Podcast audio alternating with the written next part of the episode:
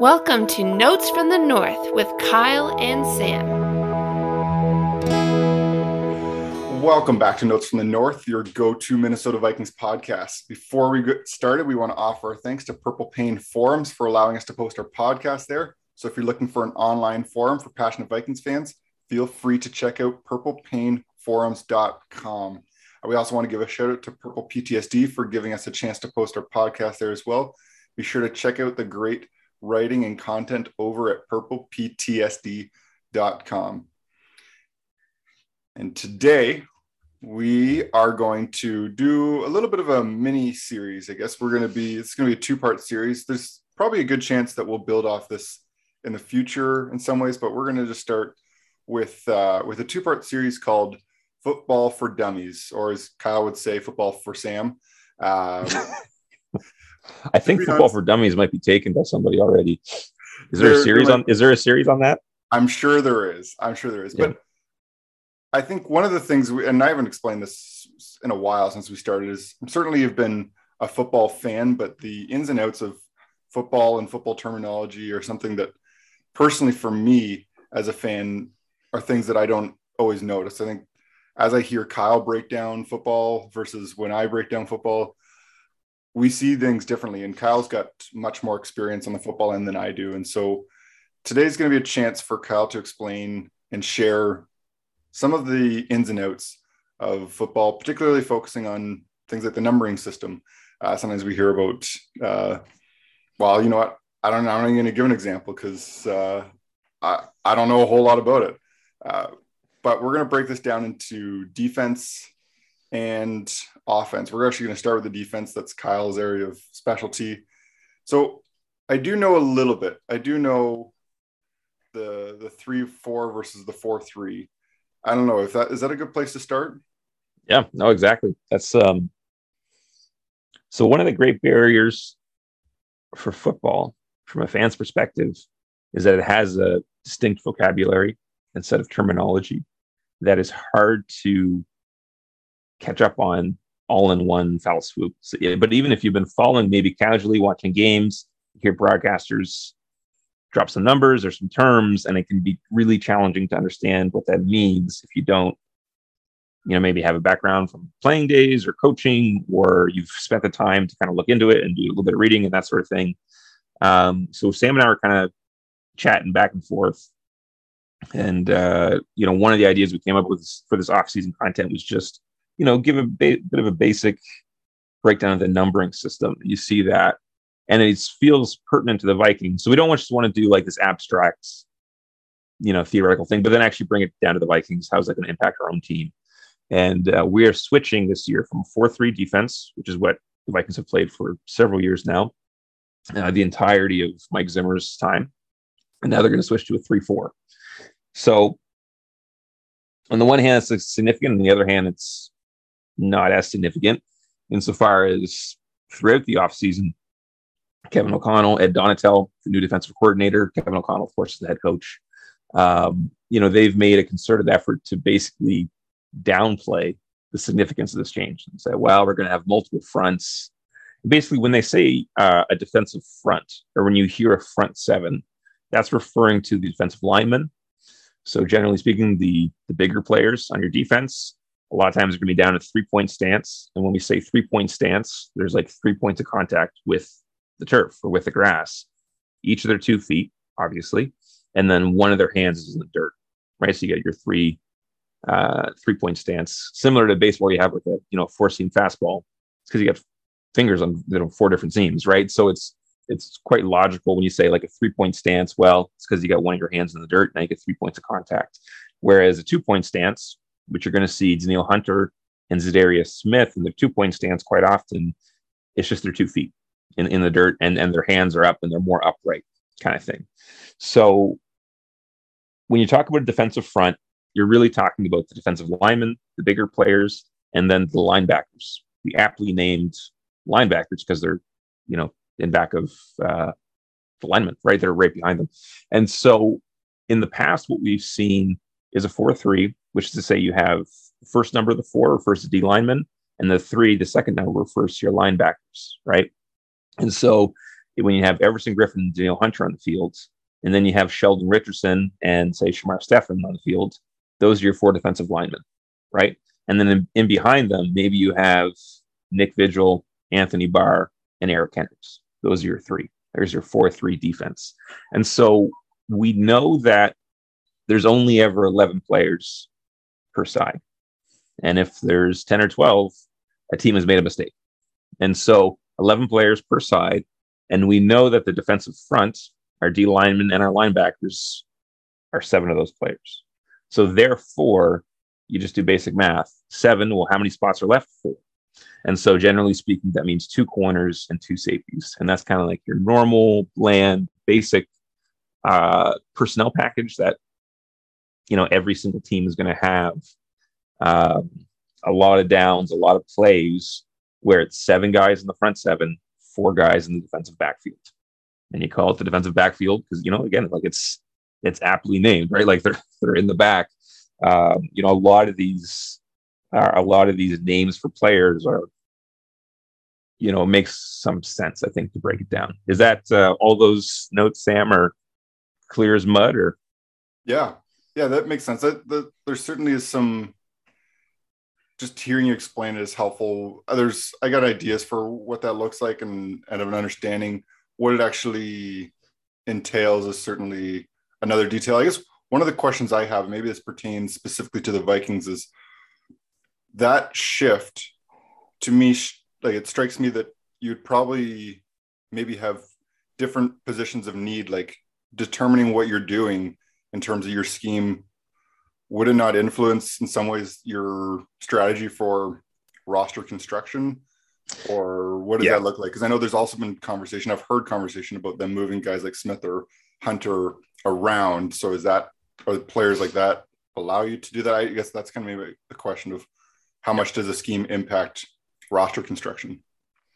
It does, but not in a huge dramatic sense, at least not what they're saying. Like, I mean, you just look in a lot of ways, the defensive personnel is it's different. Like they've made more changes and subtractions and additions to the defense than they have the offense, for sure.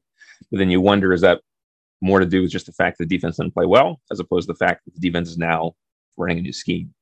Um, so, of course, one of the concerns was can Danielle Hunter make this transition to because right now, before he was a defensive lineman, he was a defensive end.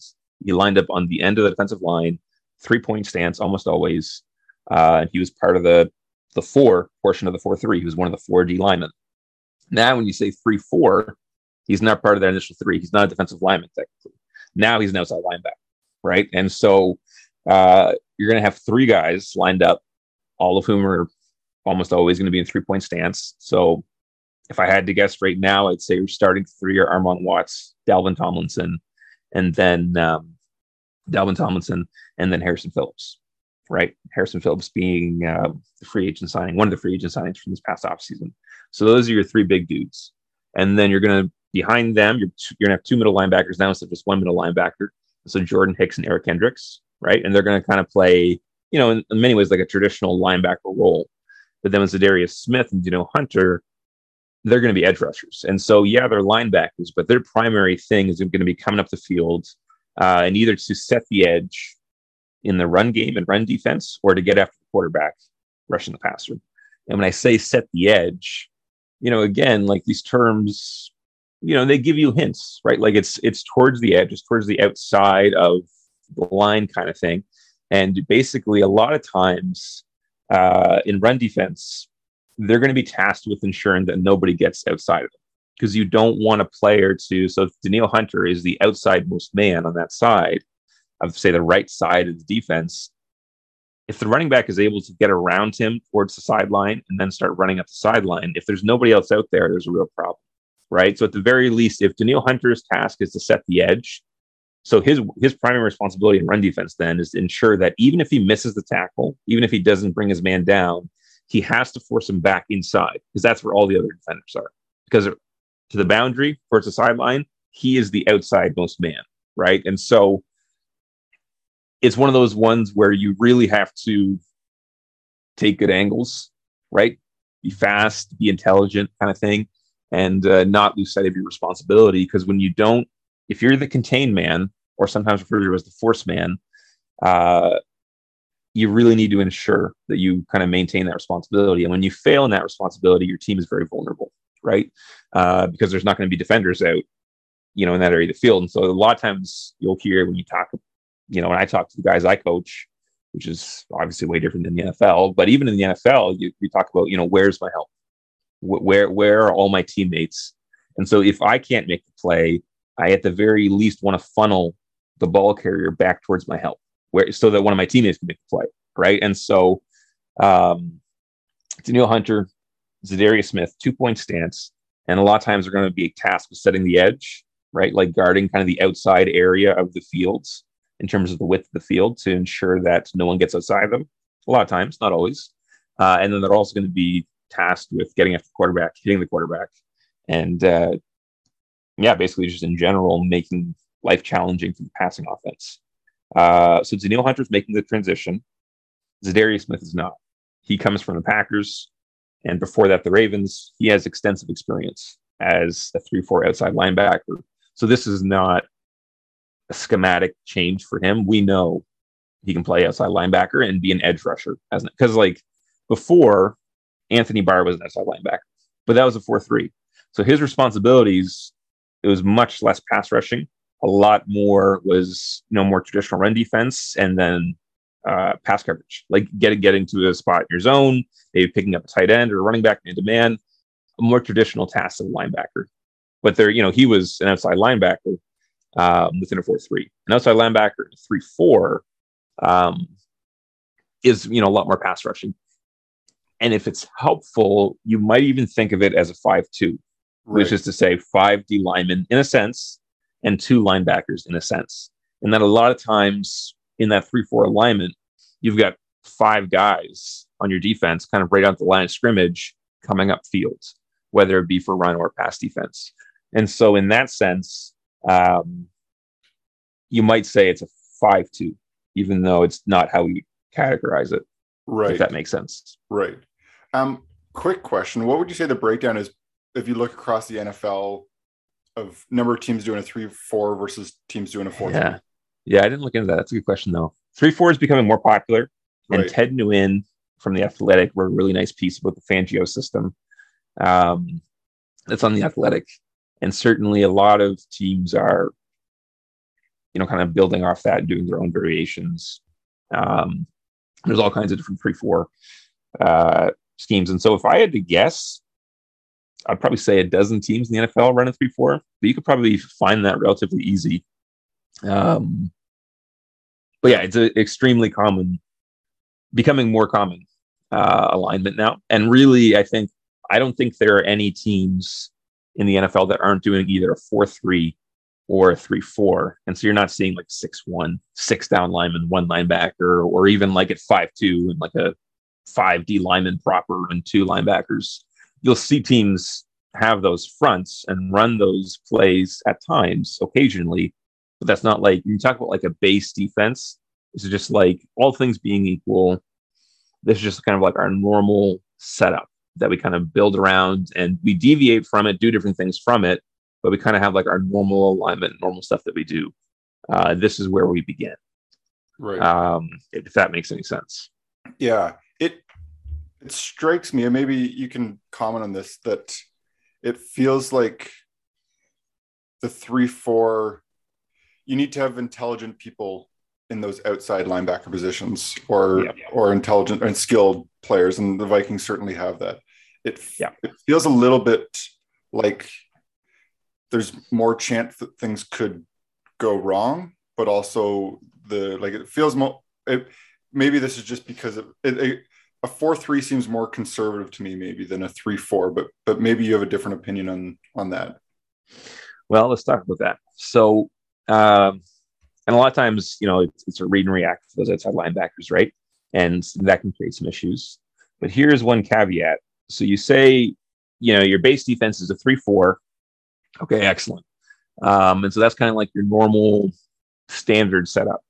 But then the crazy thing is, so last year, for instance, the Vikings were a 4 3 team, but they were only in their base defense 33% of the time.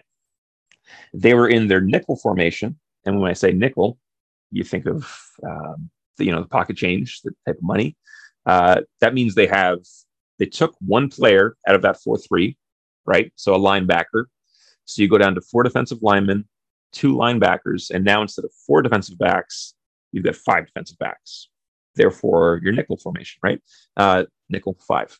And so, but they were in that formation 63% of the time. So almost twice as often, only a third of the time were they actually in the base formation. And actually, twice as often, uh, they kind of deviated from that. And that is kind of speaking to uh, obviously just the greater emphasis on passing, right? So defense is always responding to what the offense is doing and wants to do. And so the offense wants to pass more. Therefore, we trade away some heaviness, a player who's maybe a little bit stronger and bulkier and more rugged for someone who's perhaps slighter, able to cover, work his way down the field, pick up a receiver, that kind of thing.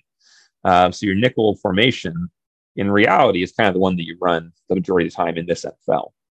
And so it's unclear what the breakdown will be for this NFL season in terms of percentages of, you know, three, four, or in some, it would be most often switch to almost like a two, four, in that you're going to have, um, you know, two guys with their three point stances, you know, hands in the dirt, two outside linebackers, most often Za'Darius Smith and Danielle Hunter.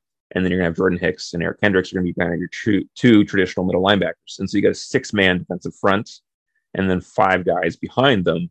Um, and for the Vikings, that m- might look like three safeties. It might be Lewis Cine, Andrew Bynum, and or sorry, Camryn Bynum and uh, Harrison Smith, right? And then and then uh, it could be a mixture of Andrew Booth Jr., Patrick Peterson, or Cameron Dantzler, right? Is one of those. Or maybe if they want to have some Chandon Sullivan, could be your slot corner with Peterson and Dantzler on the outside. then maybe you have Cine and Smith, right? So some sort of combination of five defensive backs and that's going to be your nickel package, right? Um, and then if you want to go up from nickel, well, what's next? Dime, right? So it's and that refers to six defensive backs. And so um, the reason why I say this is because the coverage that Donatell will likely lean toward and run is going to be a lot more man than zone. Uh, and zone is a type of coverage quite often. This is changing now with pattern match zone, but quite often it involves players dropping to a particular spot on the field, saying that they're going to be responsible for this little area. Uh, and if anybody comes through their area, they're going to pick them up man to man and do their best to ensure that no completions are made. And when they are made, they're going to come up make a tackle, right? Um, but zone allows you to kind of keep your eyes looking forward. You can kind of see what's happening in front of you, and you can. And if it is a run, you can kind of come up and rally and and, and play the run. Man coverage is, in a lot of ways, quite different in that if I'm man on man on Sam and Sam runs down the field 50 yards, I'm turning my back and I'm chasing Sam. And if he, you know, wherever he goes, I go. And, and, and it's just that simple, right? In, in a lot of ways. And so that creates an issue if you have four or five of your defenders, ball snapped, four or five of them are in man, they're turning their back, taking their eyes away from what's happening in the backfield and run, you know, sprinting down the field. Right. And then if it's a run play, well, now all of a sudden you got a lot less players near the line of scrimmage. And so with Sam saying, you know, there seems like there's a greater degree of risk perhaps, or things can go wrong. In some ways, that's true, insofar as if you've only got six guys in your defensive front, two traditional D linemen, two outside linebackers, and two um, two middle linebackers, there could be an issue, right? Like if, if Danielle Hunter doesn't set the edge, if if someone outraces him to the to the boundary, and uh, meanwhile, most of the defensive backs are have their backs turned and they're running down the field. You know, there's a real problem there. That that running back is going to pick up some yardage, and so it's really, really crucial. You hear the Bill Belichick do your job, right? Uh, but when one individual guy doesn't do his job, now we're a little bit vulnerable. Um, it's easier, I think, to play sound run defense in zone than it is in man, at least a traditional zone insofar as zone's going to allow you to keep your eyes forward and see what's happening, and you can kind of mitigate. Uh, so Danielle Hunter doesn't set the edge, and he kind of screws up there. Crap. But all their defensive backs are in zone, et cetera, et cetera. They got their eyes forward. They can come up and rally and stop the guy after seven yards. Okay, excellent. As opposed to say 27 yards, right? Which, which, and so I think Sam's right in a lot of ways insofar as it can be a little bit more risk reward. and guys are going to have to be very, very disciplined, um, fulfilling their responsibilities. Right, right. If that makes sense. Yeah, it does. And I'm I'm glad you transitioned to the nickel and dime because that was going to be my my other question. I I know yeah. those terms because you hear them sometimes in the broadcast. I know exactly. For me, yeah. growing up playing Madden, uh, I I saw those. Uh, to be honest, when I was picking plays in Madden on defense, I just picked the suggested play. It didn't yeah, make a difference right, to me. Right. I don't yeah. know if you were like really concerned about this the scheme fit or uh, or thinking about no. uh, switching it up. Um, do I just did a quick search and it looked like 14 teams ran a three four last year. Sounds about uh, right.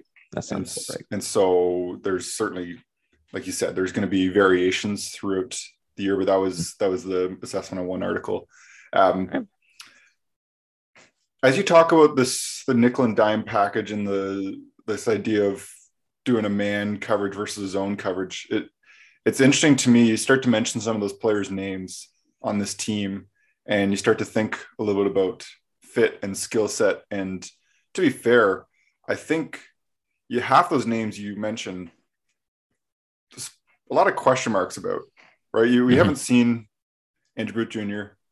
at the yep. pro level. We haven't seen Lewis Cine. We've yep. seen a little bit of Bynum, and yep. I think overall pretty good feelings, but just like very little to work with. Exactly uh, in terms of understanding what does it look like for him to be more of more closer to a, an every down player or or at least to be a regular rotation player. Uh, and I know Dantzler, we've got we've seen yep. some, and we like there's a chance that there's some development there. Um, mm-hmm. So yeah, I, I guess I'm curious for you, maybe just even wrapping up this conversation, like what do you foresee maybe the strengths of the actual like the pass coverage of this team being and, and maybe where areas that you're concerned as you look at the at the scheme yeah. fit and or the the scheme plan at least as right. as we foresee it at this point well i'll say this so um and again to go back to the ted Nguyen article in the athletic this is a scheme that can be very versatile in its coverages uh and so you're going to see the team begin a lot of times in two high and again you know aptly named when you say two high you have two safeties that are pretty high up right so you know that's why you talk about a, two high look and and they're going to begin there, but they're not going to. It's not going to be a straight cover two all the time, or even the majority of the time. You know, they're going to bring guys down at the last moment to bring in more run defenders. They're going to you know roll defense to one side if there's a particular player they want to shut down or slow down. So um, you're going to see a two high look quite often, I would say. And then from there, it's going to be interesting to see. You know, Patrick Peterson doesn't have the wheels he used to. He used to, I think, run a four three, and at his at his size, like he's he's a big, strong guy. He was legit all pro, like the, like the preeminent corner for a little while. Um, but man, if he's blazing down the field with say Tyreek Hill, you know, you know, you're kind of wor- worried about that one-on-one matchup. And of course, you know, the Vikings are going to do their best to avoid those kinds of matchups. But um, there are concerns about Dantzler's speed. Peterson is a touch older. Uh, I think Booth moves really well, but then there's the injury concern, and of course he's a rookie. So what I would say then is that um, to remind us all of the interconnectedness of football. And so if the front seven, or if you're a nickel, the front six perform well, if Za'Darius Smith and Dino Hunter get to the quarterback in next to no time at all, then doesn't mean a damn thing. You know, if if uh, you know if receiver X has three, four yards of separation down the field because the quarterback's getting clobbered, right? So if the defensive front performs well and, and reaches their potential, the defensive backs will look a lot better because they don't have to cover as long, right? But if our guys, our D linemen, our pass rushers are just getting stonewalled and they're just basically, you know, can't can't get through, then we might see some issues. And so it'll be very fascinating to see. Um, I'm putting my hope on the front seven because it seems to me there's the most potential there. And then with a strong front seven, you hope that you have a strong secondary connected to that as a result of that. Um, but we will see. We will see. Yeah, yeah, it's going to be interesting. I, I, I don't know. It in some ways is a someone who doesn't have as much investment in the team, I'm I'm kind of really curious to see what uh, how these how the coverage team how the how these defensive backs and these safeties. You're keeping up with the charade, Sam. You're one of us now. Yeah, I'm trying. Invested. I'm trying. You're, you're you're one of us. Hey, you know what? I I wasn't going to bring up any hockey, but I think the last time we talked, we the, the I had a lot of confidence in the Leafs, and I just Yeah. just I it reinforces the fact that it is not worth it to to get too invested in a team. Maybe I'll we don't the- want Sam's fandom. Like he's he's all behind the Leafs, and what are the what are the Leafs doing? That's true. I will be taking bribes to not cheer for this team. Yeah, Um, there you there you go. That's right. Yeah. Yeah. well, anyway, this is great. Uh, maybe I'll I'll leave you with a final question. Yep. You mentioned the name Tyreek Hill, and Fast. There is yeah, fast. there is a week six matchup against Miami. Yeah. We have to see a little bit how this goes and assume that Tua can get him the ball.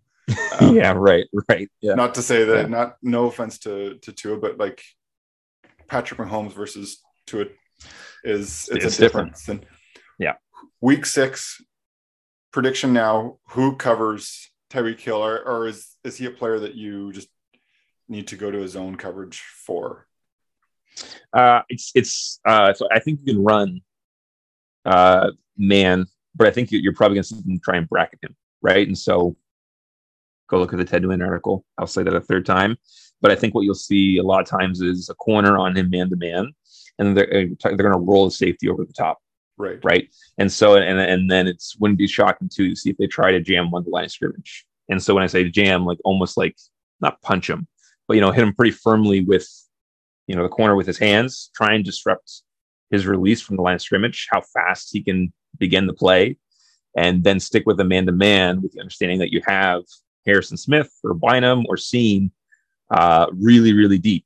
And just as if you're the deep defender, just like with Danielle Hunter, if you're the edge, no one can get outside of you. If you're the deep defender, nobody can get behind you. Like that, that's like that's your main rule there. So I suspect they're going to be rolling coverage over the top and telling that safety Tyreek Hill cannot get behind you. If he makes a catch, it has to be in front. Because if he gets behind you, you'll never catch him. It's a touchdown. Right. Right. And that so that all makes sense. I want I wanted you to put a name on the the corner who's going to be that that person. Then put me down. If, if I got a name, I'll, I'll say Patrick Peterson, Yeah. and uh, and it'll be a combination of the safeties over Yeah. the top. Yeah, that makes sense. That makes sense. It would be if if things worked out. Uh, yeah, I, it would be a lot to put a rookie corner. Oh on, man, on him. tough tough Um, ask. I That's a can't tough even job. if he even if he plays really well in those first five games. I Yeah. have a hard time imagining uh, that's the move. Although I don't know. But you know, if he's up to it, then I would be thrilled to be wrong. I think Sam would be too. Right. If he like in, in some ways I wanted to say uh, if Andrew Booth Jr. is there, like, but like there's so much to to get to that spot. But if he is even part of in the mix for that type of matchup, then then I love it. like then that is a fantastic sign. For, I love it. for that uh, for for the Vikings. So that's great. Well, we'll wrap up here, and uh, we'll be back with uh, some talk with the offense. Take care, everyone.